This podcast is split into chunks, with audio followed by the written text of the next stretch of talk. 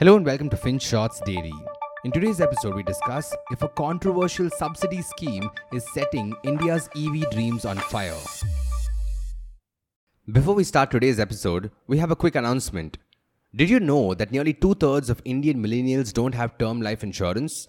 A term plan offers your loved ones financial security in your absence. If you are young, you can get crores worth of cover at a very nominal premium.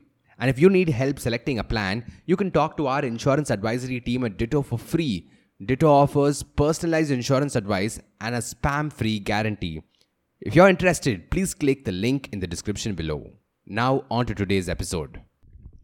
Indian EV or electric vehicle manufacturers have been in a tough spot over the last few months. At least a dozen of them, including Okinawa Scooters, are seeking out investors and trying to raise money simply because they don't seem to have enough cash to run day to day operations.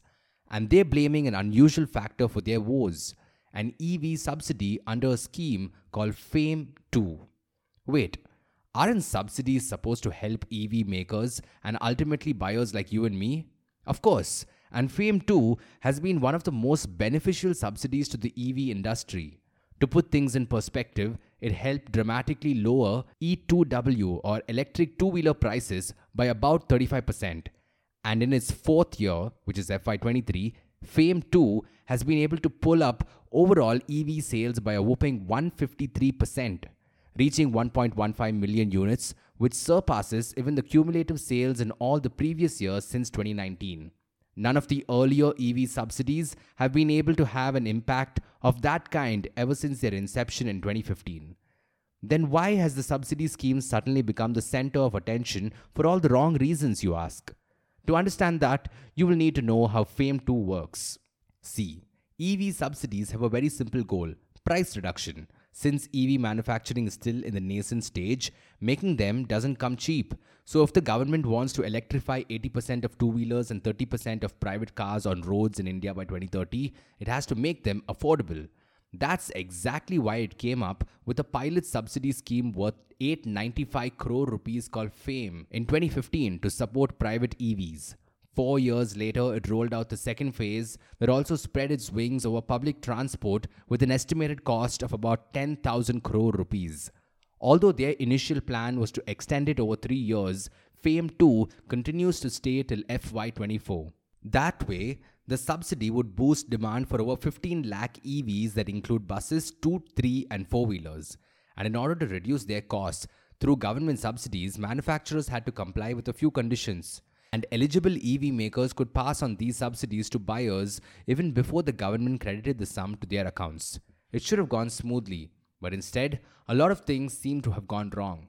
For starters, the EVs under question had to abide by localization rules. This meant that as and when the government notified it, a certain percentage of vehicle parts had to be fetched locally. As of now, local EV makers must contribute to at least half of the value added to claim FAME 2 subsidies. Another important condition pertained to the ex factory price or the price at which EV is sold before it reaches the road. The government prescribed upper limits for companies looking to avail subsidies. For instance, 1.5 lakhs for E2Ws, 5 lakhs for E3Ws, 15 lakhs for E4Ws, and so on. If your vehicle breaches the limit, then you can't claim subsidies. But a few months ago, the government received complaints about violations. Apparently, EV makers were trying to claim subsidies after resorting to a few interesting tactics. Folks like Hero Electric and Okinawa Scooters are alleged to have quoted lower prices by separating the vehicle price from other things like software and chargers, which also happen to be key components of the vehicle. They are even alleged to have added minimal value after importing most parts from countries like China. So they were claiming FAME 2 subsidies despite flouting the conditions laid out by the government. The result? The government started sending out notices to look into alleged subsidy frauds. Their incentives were immediately blocked. And as of now, nearly 1,500 crore rupees worth of subsidies remain in limbo. The government hasn't processed it for a year.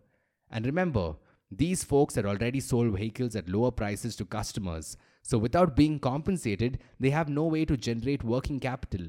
This has also hit their credit worthiness, and it has become increasingly hard to even borrow money. But wait, Why couldn't they just follow the rules like everybody else? Why did they have to resort to these tricks? Well, for one, the pandemic wasn't good to anybody. So EV makers weren't an exception. Supply chains were mostly tight, and there was no way to straighten them out within the country. So we had to depend on the imports. It was only later in 2022 that the government came up with incentives for subsidizing machinery that makes lithium cells. So it's possible that companies could do very little to add value locally. Another point of defense is that not all software is mandatory for EVs. So, stuff like chargers and additional software wouldn't be bundled if buyers didn't want to purchase them. But having said that, the government will also have its own say here. You see, India's charging infrastructure isn't enough to plug and ride. According to data released in the Lok Sabha, there's just one public charging section for every 393 electric vehicles in the country. And going by that, you won't really have many customers tossing the idea of buying chargers along with their new EVs.